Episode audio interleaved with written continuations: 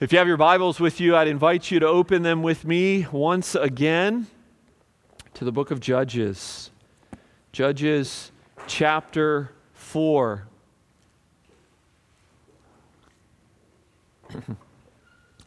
Judges chapter 4. We return this morning to what is, oh happy day, the darkest book in the Old Testament. An, an account, a historical account that records really the depths of darkness possible, even for God's people. And I told you at the beginning of this study, as we first opened this book, that uh, I had those close to me saying, Nate, what were you thinking? And I confess that I have asked that of myself a couple times, and particularly this week. What were you thinking? Well, what I was thinking was, this is God's word, and it's profitable all of it, even the messiness of Judges, though it has no doubt proved to be a challenge. But I think in showing us the depths of which we can fall, Ju- Judges is also pointing us to the heights of who God is and to the glory of the salvation that He has provided for those who have turned to Him for those who love him. And hopefully, I have made that abundantly clear because that's been the prize. The promises and the encouragement of this book amidst the warnings and the exhortations. Today, before I jump into reading the passage before us, today we jump into one of uh, the passages that, that, uh, that stars one of the marquee names in the book of Judges. Her name is Deborah. And she's the fourth judge in this history of Israel, fo- following uh, the honorable Othniel, the elusive Ehud, the smashing Shamgar, and now we come to Deborah. You'll notice in your bulletin that it says that we're covering chapters four and five. This is kind of true. Uh, we're not going to be reading all of chapter five. You see, only chapter four is in your insert, but we're going to be referring to chapter 5. And the reason is because chapter 4 and 5 they overlap heavily. Chapter 4 is history. It's the earthly perspective. Chapter 5 is poetry. It's what happens in chapter 4, but it's from a theological, from a spiritual perspective. And so rather than take these two things apart, we're going to kind of mush them together and look at them as one. But we'll just read Judges chapter 4, verses 1 through 24. You see it before you, you have it in the insert in your bulletin. If you would stand for the reading of God's word out of honor, and we will jump in. Judges chapter 4, verses 1 through 24. Listen as I read. And the people of Israel did what was evil in the sight of the Lord after Ehud died. And the Lord sold them into the hand of Jabin, king of Canaan, who reigned in Hazor. The commander of the army was Sisera, who lived in Harosheth Hagoyim. Then the people of Israel cried out to the Lord for help, for he had 900 chariots of iron, and he oppressed the people of Israel cruelly for 20 years. Now, Deborah, a prophetess, the wife of Lapidoth, was judging Israel at that time, and she used to sit under the palm of Deborah between Ramah and Bethel in the hill country of Ephraim. And the people of Israel came up to her for judgment. She sent and summoned Barak, the son of Abinoam, from Kadesh Naphtali, and said to him, Has not the Lord, the God of Israel, commanded you, Go, gather your men at Mount Tabor, taking 10,000 from the people of Naphtali and the people of Zebulun, and I will draw out Sisera, the general of Jabin's army, to meet you by the river Kishon with his chariots and his troops, and I will give him into your hand? Barak said to her, If you go with me, I will go. But if you will not go with me, I will not go and going, excuse me, and she said, I will surely go with you. Nevertheless, the road on which you are going will not lead to your glory, for the Lord will sell Sisera into the hand of a woman. Then Deborah arose and went with Barak to Kadesh. And Barak called out Zebulun and Naphtali to Kadesh, and 10,000 men went up at his heels, and Deborah went with him. Now, Heber the Kenite had separated from the Kenites, the descendants of Hobab, the father in law of Moses, and had pitched his tent as far away as the oak in Zaanannim, which is near Kadesh. When Sisera was told that Barak, the son of Abinoam, had gone up to Mount Tabor, Sisera called out all his chariots, 900 chariots of iron and the men who are with him from Harosheth Hagoyim to the river Kishon. And Deborah said to Barak, Up, for this is the day in which the Lord has given Sisera into your hand. Does not the Lord go out before you? So Barak went down from Mount Tabor with 10,000 men following him, and the Lord routed Sisera and all his chariots and all his army before Barak by the edge of the sword. And Sisera got down from his chariot and fled away on foot. And Barak pursued the chariots and the army to Harosheth Hagoyim, and all the army of Sisera fell by the edge of the sword. Not a man was left. But Sisera fled away on foot to the tent of Jael, the wife of Heber the Kenite. And there was peace between Jabin, the king of Hazor, and the house of Heber the Kenite. And Jael came out to meet Sisera, and he said, and she said to him, Turn aside, my lord. Turn aside to me. Do not be afraid. So she turned aside to so he turned aside to her in the tent, and she covered him with a rug. And he said to her, Please give me a little water to drink, for I am thirsty. And she opened a skin of milk and gave him a drink and covered him. And he said to her, Stand at the opening of the tent, and if a man comes and asks you, Is anyone here? say, No.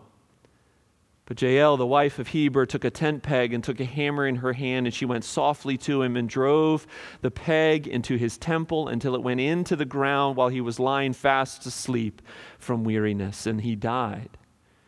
And behold, as Barak was pursuing Sisera, Jael went out to meet him and said, Come, I will show you the man whom you are seeking. So he went into her tent, and there lay Sisera dead, and the tent peg in his temple. So on that day, God subdued Jabin, the king of Canaan, before the people of Israel, and the hand of the people of Israel pressed harder and harder against Jabin, the king of Canaan, until they destroyed Jabin, king of Canaan. Amen. This is the word of the Lord. Be seated.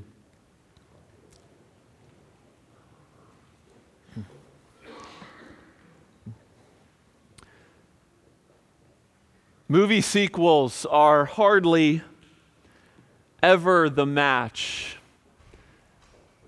for the beginning of the story. Best example of this is Home Alone 2, Lost in New York City. I mean, Home Alone is great. It was one of the great ones. It's our holiday favorite in the Hitchcock house, but Home Alone 2 There was a Home Alone 3, you know. There was a Home Alone 4. Home Alone 4, Taking Back the House was the subtitle of that one. There actually was a Home Alone 5. It's called Home Alone 5, The Holiday Heist. You didn't know that, did you? Sequels are never as good as the original. Some of the characters might remain, the storyline might be familiar, but it's always a step down, or usually it's a step down. Here we go again with God's people. Since the days of Othniel, the honorable judge, things just get worse. Every iteration gets a little worse. When the constraints of sin are removed, sin thrives. And there's no doubt in this passage that we come to in Judges chapter 4, there are some bright spots here, and we're going to talk about the bright spots. We'll talk about Deborah and Barak and Jael, but the ultimately, this ultimately isn't about them. I just want to hit the pause button for a moment and remind us that this ultimately is about the salvation of the sovereign God of history. This is about a covenant Lord, the covenant God who has bound himself to his people, and his is the victory, and his is the deliverance. And therefore, it is he that gets all the glory. His grace outshines all the rebellion that we see over and over again in every iteration, in every sequel in the book of Judges. It's his grace that leaves us dumbfounded. God is faithful, he will save, he will send deliverance. And of course, ultimately, this book points us way, way beyond to the book, excuse me, to the person of Jesus. And I was thinking this week about Jesus walking on the Emmaus Road and, and speaking about the book of Judges and how these hundreds of years were about him. That's the point of every passage in this entire book. But of course, I'm not preaching the same sermon every week that we gather. No, I recognize that as God's word is rich and full and layered, that there are important secondary truths that are built around that one truth that undergirds all of the book of Judges. These characters, their triumphs, their failures, they teach us and they remind us of things about the life of faith. It's what we've been singing about. It's what we've been reading about. In fact, one of the figures today finds himself in, in the hall of faith, that famous passage in Hebrews chapter 11. I'll read a verse in a little bit. The stories that we find here, this story finds gives us so much life, contains so much life to help us remember. And so, once again, we are going to hone in this morning on just two truths that I want us to think about from this account Judges chapter 4 and then bleeding over into Judges chapter 5. We're going to spend most of our time on the first point, and it's this God uses strong faith, weak faith, and unknown faith. God uses strong faith, weak faith, and unknown faith. As we try to sum up this story, you might say a judge, a general, and an ordinary wife. Sounds like the beginning of a joke. A judge, a, a general, and an ordinary wife walk into a bar. Three very different characters used by God in very different ways to accomplish one united purpose God's holy will. And one of the things I think unites these three people that we're going to look at today Deborah, Barak, and Jael is their faith. Their faith or their lack of faith what I mean by faith is their willingness to believe and respond, uh, respond to and act upon God's word in the world. Their story, as recounted for us here, as applied to our hearts by way of the Holy Spirit, then is a challenge and a comfort, I hope, to our own faith, to our own life of faith. And so I want to rehash the story and think more about this issue of faith as we do. Jumping back into Judges chapter 4, Yahweh, the Lord, has once again sold, there's that word again, he sold his people into the hands of their enemies. And this time, Jabin, the king of Canaan, is the primary benefactor. And one word is used to describe Jabin's rule over the people of Israel it's the word cruel. For 20 years, he dealt cruelly with them. Yet it took them 20 years now to come to their senses, to cry out to Yahweh, the God of their fathers, to once again deliver them from their enemies and from themselves. And Yahweh is at the ready, and he responds and who does he respond with this time? He responds in the person of Deborah. Now, Deborah is, Deborah is a woman, obviously. She's a mother in a man's world, we might say.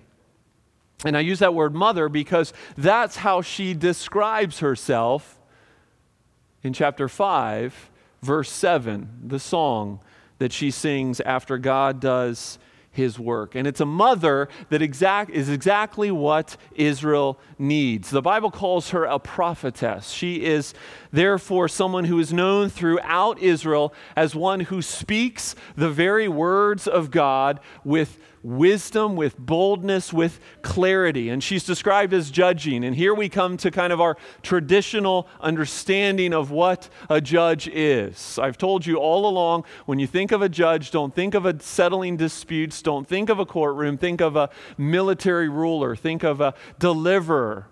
Well, now when we get to Deborah, suddenly all that goes out the window. Deborah is a true judge, and her courtroom is the palm tree of Deborah right? She sits under it and she settles disputes, and she has this reputation for being fair and wise and helping God's people.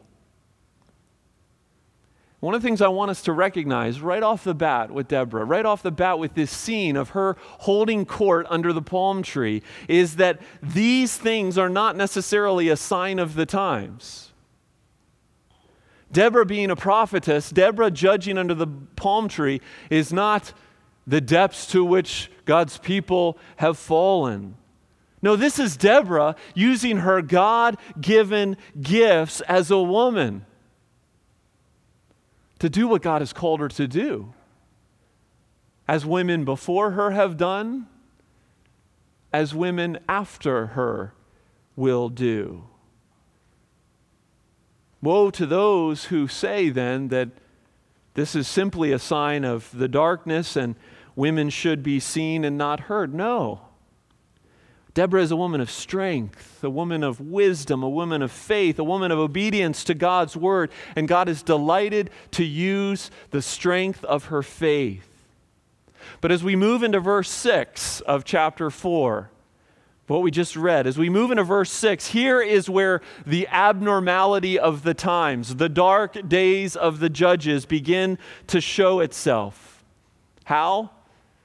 Deborah must prompt and lead weak men in order to obey God's word.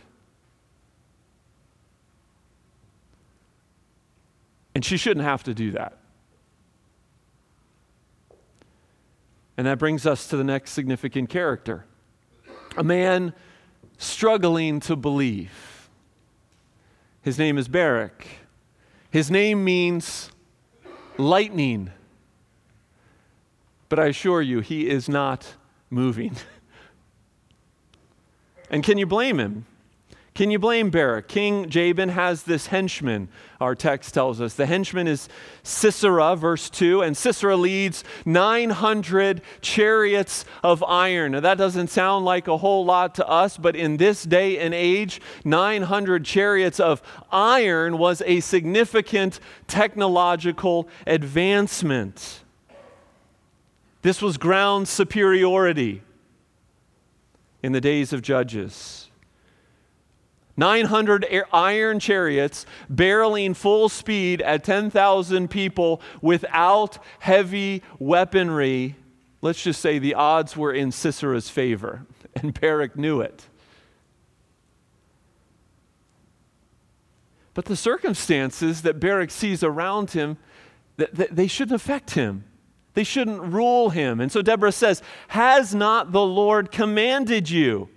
Right? This is Deborah's call to Barak to believe God's promise, to trust and to obey.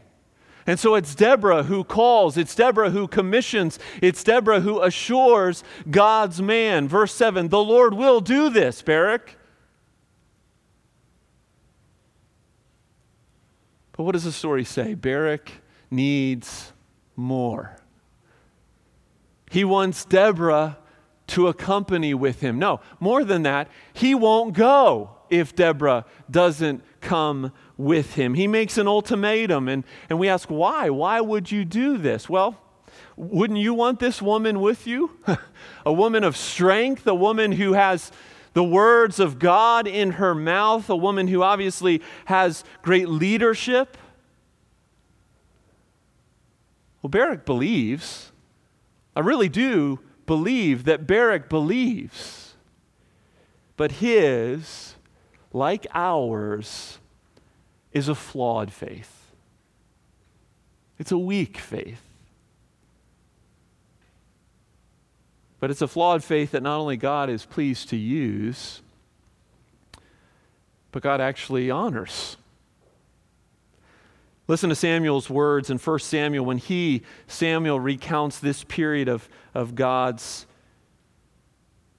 story, of, of the life of God's people. And the Lord sent Jerubbaal, that's Gideon's new name, which we will get to in a couple weeks. And the Lord sent Jerubbaal and Barak and Jephthah and Samuel and delivered you out of the hand of your enemies on every side. And then the writer of the Hebrews in the Hall of Faith after recounting the likes of Abraham and Moses, these pillars in Israel, in Hebrews 11:32 says, "And what more shall I say? For time would fail to fail me to tell of Gideon, of Barak, Samson, Jephthah, of David and Samuel and the prophets who through faith conquered kingdoms, enforced justice, obtained promises, stopped the mouths of lions, quenched the power of fire, escaped the edge of the sword, were made strong in weakness." Became mighty in war. And there it is. There it is. Hear it and believe it. God uses the strong, like Deborah, but he also uses the weak, like Barak, like me. His strength is shown in our weakness. And, brothers and sisters, this ought to be good news. But jumping back to our story, Deborah, Deborah will go with him. She agrees, but there will be a cost, right? The cost will be the glory will not go to Barak, but to a woman. And at this point in the story, we are presumably thinking, of course, that that's Deborah. That Deborah is going to be the one who gets glory. And that brings us all the way through verse 10. Barak is leading on the prompting of Deborah. 10,000 are with him at the ready. Deborah is alongside of him. And then we come to verse 11, which, if you listen closely as I read this passage, verse 11 seems out of place. There's this interlude in the action to introduce Heber the Kenite. But it's an introduction that's about to become important later. And so the writer introduces it. And then verse 12 returns us to the action. Israel is perched high on Mount Tabor, overlooking the Kidron Valley. Sisera and his chariots are in the valley. They're ready to bowl over anyone who confronts them along the river. The stage is set. This is going to be ugly. General Lightning, let's just call him that General Barak, Bar- Barak, he needs a miracle. And the God of the storm gives it to him. No, this isn't Baal.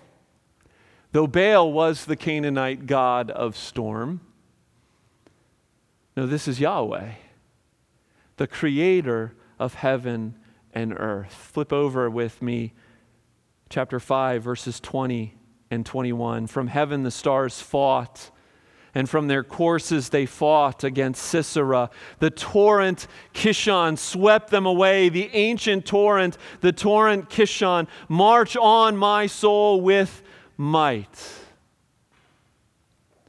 What is Deborah describing there in the song? It's something we didn't learn about in the history. It's the fact that Yahweh, the true God of the storm, sends a literal storm. He sends unseasonable rain that swells the river, that creates flash flooding, that neutralizes Sisera's army. Wheels stuck in the mud, they are now sitting ducks. And you know that scene in Lion King when Simba's at the bottom of the ravine and it's right before Mufasa dies and Scar's telling him to stay there. And then the wildebeest come down into the ravine. And that's what I picture as God's people come down from Mount Tabor with Sisera's army in the mud, literally powerless to do anything. And by God's hand, his people overtake his enemies. What a scene. What a scene. God is fighting for his people. Indeed, it's a rout, but it's a rout of Sisera, not of Barak. Deborah was right.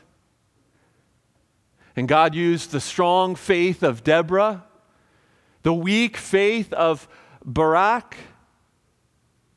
But the story isn't over. In fact, at this point in Judges chapter 4, it's like everything slows down. One lone enemy, a brutal one, who dealt cruelly with God's people for 20 years. He is on the run, verse 17, and he flees to the man introduced earlier, Heber the Kenite, who was introduced to us to say this was his ally and he flees to who he thinks is an ally. And who does he meet? He meets Heber's wife, Jael. Is she an Israelite? No. Does she know Yahweh? We don't know.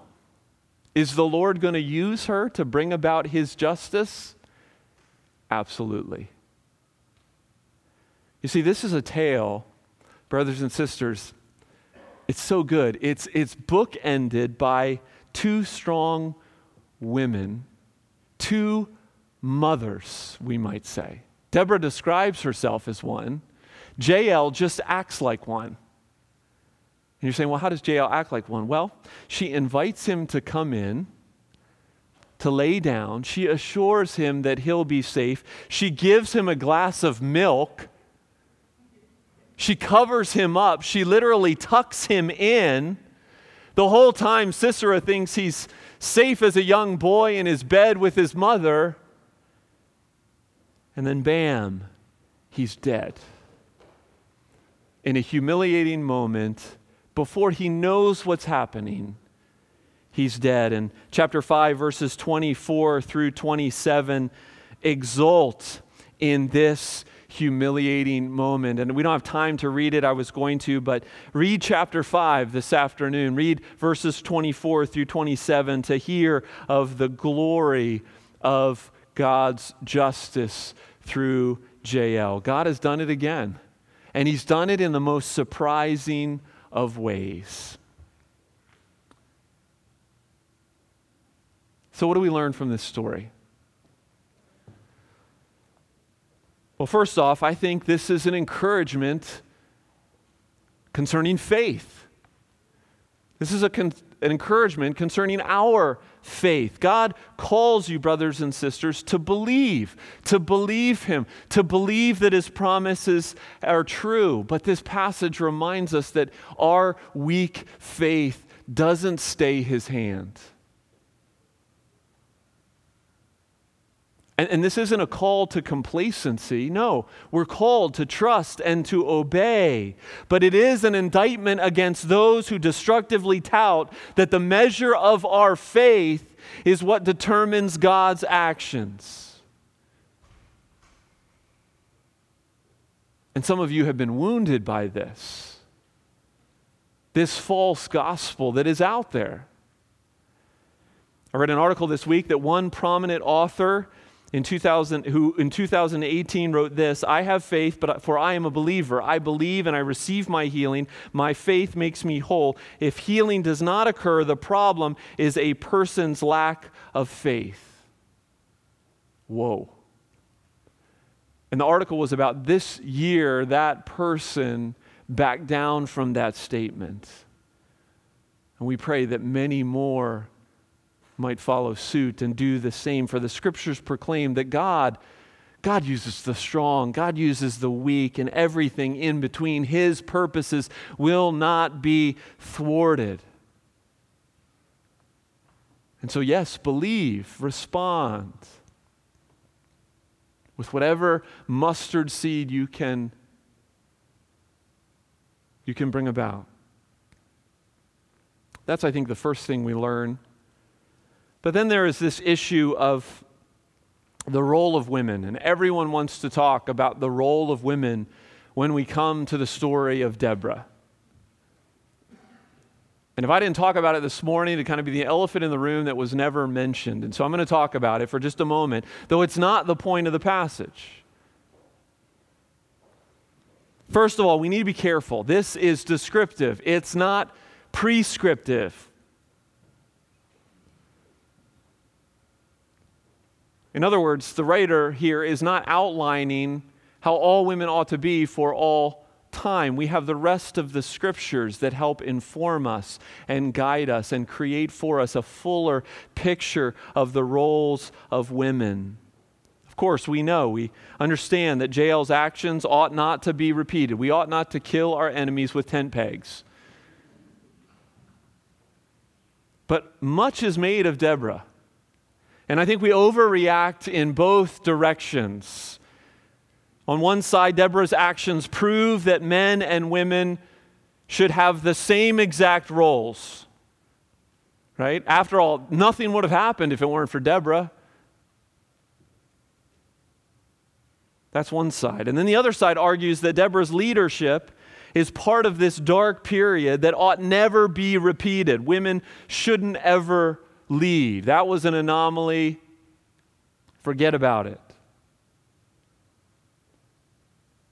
And I think both extremes are wrong. There's no doubt that Deborah is stepping into a gap left by the weakness of men. But she also knew her own gifting, right? She didn't bypass Barak. It was his job here to lead the fight, not her job. She just let her strength and her faith be his. Now, we could get all wrapped around this subject and we could be way down this rabbit trail. We don't have time. But let me just say this I think Deborah helps us point to a biblical position in the church, which is this women ought to be doing anything that unordained men ought to do in the church. You see, in the Old Testament, women led, they spoke God's word. But never in the Old Testament were women priests. And so, as we come to the New Testament, the teaching of the New Testament draws firm lines in the sand in regards to women's roles in the local church and their roles that have nothing to do with equality,